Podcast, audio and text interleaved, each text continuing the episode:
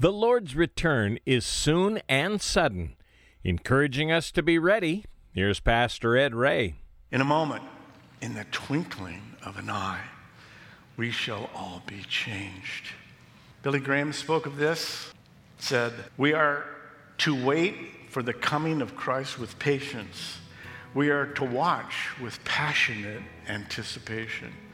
We are to work with zeal. We are to prepare with urgency. Scripture says Jesus Christ is coming when you least expect him. Coming as a thief. He said, Be prepared, get ready, prepare to meet thy God. Are you prepared? Zion with hands, and in this place dwell with man. Sick be healed, and the stand, singing hallelujah. My kingdom built with the blood of my son, selfless for everyone. Faith, hope, love, and harmony. I say, let this world know me by your love. Ready or not, Jesus is coming.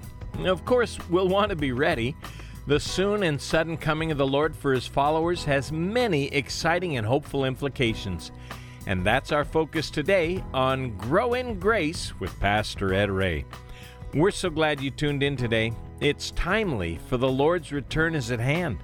And this truth offers much needed hope for a hopeless world. Not only in our day today, but also in the day this scripture was first given. Beginning on that point from 1 Thessalonians chapter 4 and verse 13, here's Pastor Ed. In the Greek culture, Roman Empire at this time, they had no hope for after death. In fact, some of their philosophers wrote some pretty depressing things. Ascites wrote, Once a man dies, there's no resurrection. Theocritus wrote, There is a hope for those who are alive, but those who have died, they're without hope. Wow, that's a happy thought. Catullus wrote, When once our brief light sets, there is one perpetual night through which we must sleep. Doesn't that cheer you up? The most common Roman tombstone, the epitaph on it is I was not, I became, I am not, and I care not. Wow. um, hmm. But we have a hope, we have an expectation. We can rejoice because God has left us this information that those that have departed from us are in heaven with him. And when we take our last breath here, we'll be in his presence too. Let's go a little deeper. Verse 14. For if we believe, I mentioned a class condition. The Greek language, the word if can be taken several ways. This is the word since in the English language, not a great translation of this verse. For since we believe that Jesus died and rose again, even so God will bring with him, capital H, Jesus, those who sleep in Jesus. Paul reminds the believers of what they already believe. They believe that Jesus died and rose and was seen by 500 people, many of whom were still alive when Paul wrote this. They testified to having seen Jesus in his resurrection body, complete with scars and all. Jesus is coming back, he says. This is exactly what we believe. He conquered death. He's coming back so that he will recover our bodies. 1 Thessalonians 1 9 and 10. We studied that already. God is going to come back and leave nothing to Satan. He's taking it all back. Everything is redeemed including your own body. Secondly, he's coming to serve us, 1 Thessalonians 2:19 and 20, in this reunion party. And then, thirdly, he's going to provide assurance for us of our relationship with him when suddenly we lift off with him. So, Paul is reminding the Thessalonians that they will see those whom they love who have gone to be with the Lord again. Their loved ones, in fact, are coming back with Jesus. That's what this says. Bring with him those who sleep in Jesus. The believer can be assured that we will see our loved ones again because Jesus conquered death. He went into the grave, three days, came back, and you can be assured that you will do the same thing, and it has happened to all those who have died, their soul and spirit gone to be with the Lord. So, what does it mean, sleep, Pastor? It says those who sleep in Jesus. Sleep was a Greek and a Roman euphemism, a colloquialism. It's like me saying, My mom has passed away. We like to soften that whole death thing. And that's okay. But even in the Old Testament, this idea was brought forward. 1 Kings 2:10, David slept with his ancestors. Sleep, however, only applies to your physical body. It does not apply to your soul and spirit. They are with the Lord. Paul says so, 2 Corinthians chapter 5 verse 8. Paul wrote that he preferred rather to be absent from the body and to be at home with the Lord. In Philippians 1:23 he expressed his quote desire to depart and be with Christ for that is much better. Looking forward to death. He said, I'll stick around for you guys because you need me, but hey, it'd be a lot more fun when I'm with the Lord. Jesus spoke about sleeping in John 11 11. He was with his disciples down at Bethabara, down at the Jordan River, and his friend Lazarus, the brother of Mary and Martha, had died. And there's this conversation going on between him and his disciples. These things he said, and after that he said to them, Our friend Lazarus sleeps, but I go that I may wake him up. Then his disciples said, Well, if he sleeps, Lord, he'll get well. I'm sure Jesus hit his forehead a lot. But I'm really glad that the disciples just asked questions like that because I probably would have asked them and then I don't look so dumb. They did it for me. However, Jesus spoke of his death and they thought he was speaking about resting in sleep. Jairus' daughter, a 12 year old little girl in Mark 5:39. Jesus comes into the room. There's these professional wailers there, mourners. And he said, Why are you making all this commotion and weeping? The child is not dead, she is sleeping. Now, don't let this terminology confuse you. Jesus is talking about our current physical body, not our soul and spirit. In Luke 16 20, Jesus told the story of the rich man and Lazarus. You'll remember that Lazarus was a poor man, the rich man threw a few crumbs his way, they both died, and Lazarus went to paradise, and the rich man went to a hot place with a big abyss in between. But they were both conscious, they're both wide awake, they knew exactly what was going on. These verses teach us that believers go consciously into the Lord's presence at death. There are some today who teach soul sleep. This is not a biblical doctrine. Jehovah's Witnesses are the most well known for teaching that. But how could unconsciousness be very much better, Paul said? Than conscious communion with Jesus Christ in this life. Paul says, I want to go be with him. It's so much better. If you're asleep, soul and spirit, how is that better? Jesus promised the repentant thief on the cross, Today you will be with me in paradise. Moses and Elijah's souls are not asleep when they appeared with Jesus at the Mount of Transfiguration in Matthew 17 3. Tribulation martyrs are described in Revelation 6 9, very much awake. How long, O Lord, they say, before you will avenge us, those beheaded for their faith? No, there are very conscious people in heaven, and they're awaiting Jesus to come and do something. Even so, God will bring with him those, all of them, who are in heaven, Jesus is coming back with who sleep in Jesus. He's coming again for his church.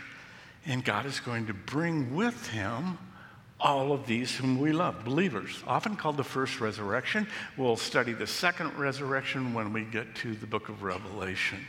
So that's sleeping saints. Only their bodies sleep because Jesus is going to reclaim them. How?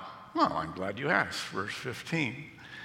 For this we say to you, by the word of the Lord. Paul says, This is not my opinion. This is what Jesus taught me, what he told me to write. That we who are alive and remain until the coming of the Lord will by no means precede those who are asleep, go before those who are asleep. So they're worried that grandma is in the grave and somehow missed out. And Paul says, No, not to worry about grandma. She's going before you. in fact, her body's going to pop together with her soul and spirit. And then later, you and I will get to join them. Verse 16 For the Lord himself will descend from heaven with a shout and the voice of an archangel and the trumpet of God, and the dead in Christ will rise first. So there's going to be three sounds, evidently, here. Three different audio events, if you will. The first one is a shout, probably from Jesus, although it doesn't say exactly. Jesus shouted when he stood in front of Lazarus' grave, remember? Lazarus had died four days later. Jesus shows up. He says, Show me the grave, roll back the stone. He said, But Lord, he stinketh. I love the King James. He stinketh. they rolled it back, and Jesus said, Lazarus, come forth. And he did. Now he had to say Lazarus come forth because he had had he said he's in a cemetery, and he says come forth, everybody'd come out. It'd been a mess. There'd be overcrowding. He'd have to say, no, you guys go back. I'll be back later. Lazarus, you come forth. And so he did. We don't know what the words are, but maybe it's come forth. Whatever it is, it's a sound that every believer's body will hear in every grave on planet Earth. Is that like the craziest story you've ever heard? Is this like the, either the biggest fairy tale ever perpetrated upon the face of the earth or it's truth? this is truth. Crazy cool truth for all of us. So we got a voice, a shout, evidently, cry of excitement. And then we have an archangel. The only archangel that's named in Scripture is Michael. He's named in the New Testament Jude. There he's called the archangel. There's that article in front of it. He may be the only one, we don't know for sure. And Michael himself is here to say, Come on, out of those graves. Exciting truth Pastor Ed is expounding on today on Grow in Grace. Here now is Pastor Ed with part two of today's teaching and the third sound we'll hear at the coming of the Lord. From 1 Thessalonians chapter 4 verse 16. We got a shout, a voice, and a trumpet. The trumpet of God. The third sound is this trumpet call. It was heard at Mount Sinai when the law was given. 1 Corinthians 15 51 also describes it. There it says, Behold, Paul speaking, Behold, I tell you a mystery. We shall not all sleep, bodies. Not all believers will go to heaven by death. We will not all sleep, but we shall all be changed in a moment, in the twinkling of an eye, at the last trump, the last trumpet sound. I love this verse. We shall not all sleep, but we shall all be changed. We used to have it on our nursery door, and it was to encourage moms, you know, your babies may not sleep, but we'll keep them changed until you get back. We're not all going to die, and some of us are going to see. Now, when it says uh, the twinkling of an eye, it's probably a reference to blinking your eyes. Now, physiologists have measured the twitch muscles in our body and they time them. And the fastest twitch muscle in the human body is the eye, the blink of an eye. Only one fiftieth of a second to blink your eye. Very, very fast. A person blinks an average of 25 times in a minute. We're blinking a lot normally. But that also means that if you drive somewhere at 60 miles an hour for 10 hours, Five of those miles are done with your eyes closed. Just wanted you to know. Why are there so many accidents? Well, people are driving with their eyes closed, actually.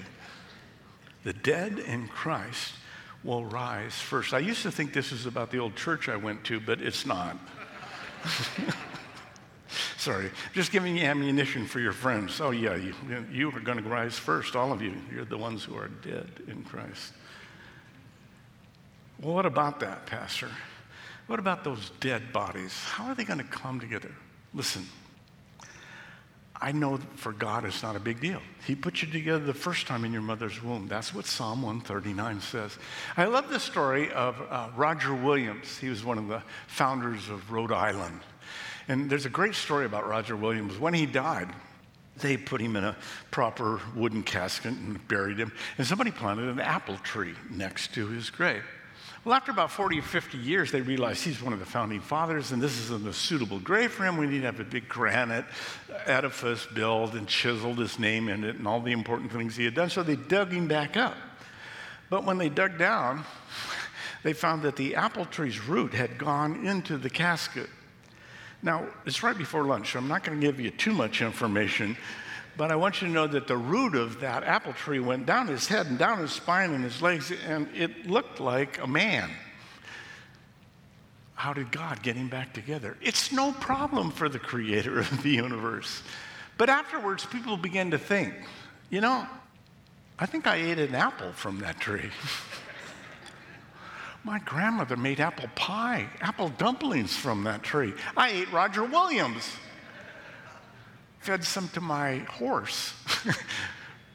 Roger Williams is spread all over Rhode Island. I could go on, but you get my point. God will take care of it, not to worry. He puts it all back together. It doesn't matter if you fall off a ship and get bitten in half by a shark and the other half is eaten by shrimp and barracudas and everything else. He'll get you back together. Me too. Verse 17. Then we who are alive and remain shall be caught up. Harpazo in the Greek language. When Jerome wanted to translate the Bible into Latin, he used the word rapturo. And caught up is, we still have in English the word rapt. We have rapt attention, ascending attention. It's going up. So they shall be caught up. People who are alive are walking around and boom, they're caught up together with them, the people who are coming back with Jesus as their soul and spirit and their bodies come together in the clouds to meet the Lord in the air. And thus we shall always be with the Lord. so those who are dead in Christ, their bodies will stand up. The Greek word is anastasis, and it means dead body stand up. The body reaches stasis. And then we will spend eternity with the Lord. We'll always be with the Lord. Now, Paul says something interesting. He says, Therefore, comfort one another with these words. Now, there are uh, a number of denominations that question this whole chapter, set of verses that I'm talking about, say, well, you know, doesn't really make sense with our scheme of theology. We have a systematic theology that this doesn't fit in. Sorry, it's the Bible. God says this is the way it works. And He said it should be a comfort to us. Now, if you believe that you're going to have to go through seven years of tribulation, those of you that have studied this know what I'm talking about. If you understand that you have to go through seven years of war that'll affect the whole earth, where a third of the population of the earth will be destroyed. Let's see what else happens. All the water turns to blood, all the environment is wiped out. Um, demons show up and gnaw on people for five months. Uh, the sun gets hotter by seven times and burns people. Where's the comfort in that? There isn't any. You see, I'm trying to encourage you to see that this was meant to be a comfort for people. And if I say to you, well, Jesus is coming, but he's not coming for a while. You know, we got a lot of stuff to happen yet. We got this tribulation. No, no, no, no, no. Jesus could come at any moment. He could come today. I hope he does, and then he can finish this chapter next week. It'll be a lot better for all of you. Have Jesus describe it. I want to stir the flame in you that he could come. Look around. Israel is a nation again for the first time in 1900 years. The first time in history that a language has been completely lost. Hebrew is now spoken again in the world by 8 million people. Hmm, what a coincidence. God said that Israel would come back together again. And for the first time in history, we have the ability to annihilate the earth 50 times over. Now, that's a helpful thing. Pastor, I thought you said you were going to comfort me. I'm sorry, you're right. Comfort one another with these words. Jesus is He's coming before that happens. That's the good news. He's coming. But concerning the times and seasons, brethren, you have no need that I should write you, for you yourselves know perfectly well that the day of the Lord comes as a thief in the night. You don't know, I don't know, no one knows when he's coming. But he comes when it's unexpected. That's the whole point. And when they say peace and safety, when it seems like everything's fine, then sudden destruction comes upon them. As labor pains upon a pregnant woman, then they shall not escape. You need to make up your mind because Jesus is coming. There's an inscription on the dome of the Capitol. If you go there, and I went and checked it out, and go to the back side of the circle, kind of like the front of our balcony right there, there's chiseled across it these words One far off event, a divine event towards which the whole creation moves. And then it stops. We don't know how it got there. It's not in the notes when the architects drew it, it's not part of any notes of the people who constructed it, but somebody who understood that Jesus was coming put it in the rotunda of the U.S. Capitol. One far off divine event towards which the whole creation is moving even now. The Jacobites of Scotland, I'll close with this. We're a group of people that were waiting for their king, King Richard, to come back. He, he came back and it didn't work out so well. But every time they met together and had a meal, they would toast the coming king. Actually, believers do that same thing. I hope you went to the communion table when you had an opportunity. If not, you can do it afterwards. And when we come to the communion table, we are in fact doing the exact same thing. Listen, as often as you eat this bread and drink this cup, you show the Lord's death until he comes. That's what we just did when we received communion. We celebrate that he's coming again. In a moment, in the twinkling of an eye, we shall all be changed.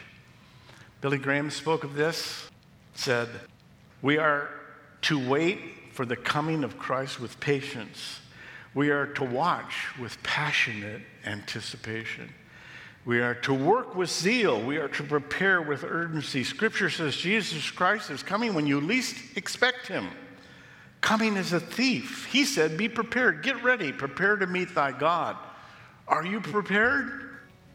D.L. Moody said, It is our privilege to know that we are saved.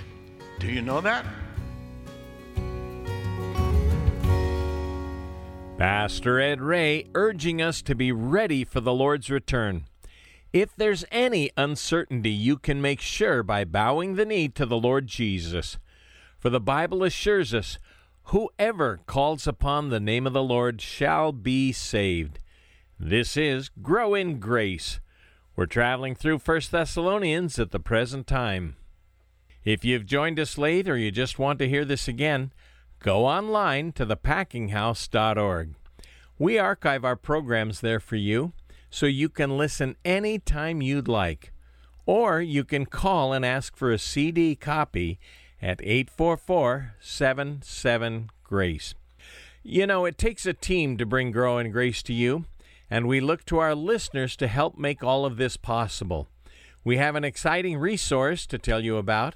It's True Spirituality by Francis Schaeffer. After serving the Lord as a pastor for many years, Francis began to wonder if Christianity really made a difference in people's lives. True spirituality, you could say, is the result of his effort to re examine his faith. And if you want to discover what true spirituality looks like in everyday life, this is the book for you. We'll send you a copy when you support Grow in Grace today with a gift of any amount, and as you give, you'll be helping many others around the country and around the world to grow in grace as well. Just give us a call, 844 77 Grace. That's 844 77 Grace. You know, even if you're not in a position to be able to give, we still want to hear from you. Your email would be a great encouragement to Pastor Ed. This lets us know where Grow in Grace is having an impact by God's grace. Our email address is packinghouseradio at AOL.com. That's packinghouseradio at AOL.com. And then join us for the next Grow in Grace as our study of 1 Thessalonians continues with Pastor Ed Ray. This program is brought to you by the Packing House Christian Fellowship in Redlands, California. Zion place dwell with man. Sick be healed and the crippled stand, singing hallelujah. My kingdom built with the blood of my son, selfless sacrifice for everyone. Faith, hope, love, and harmony said, let this world know me by your love.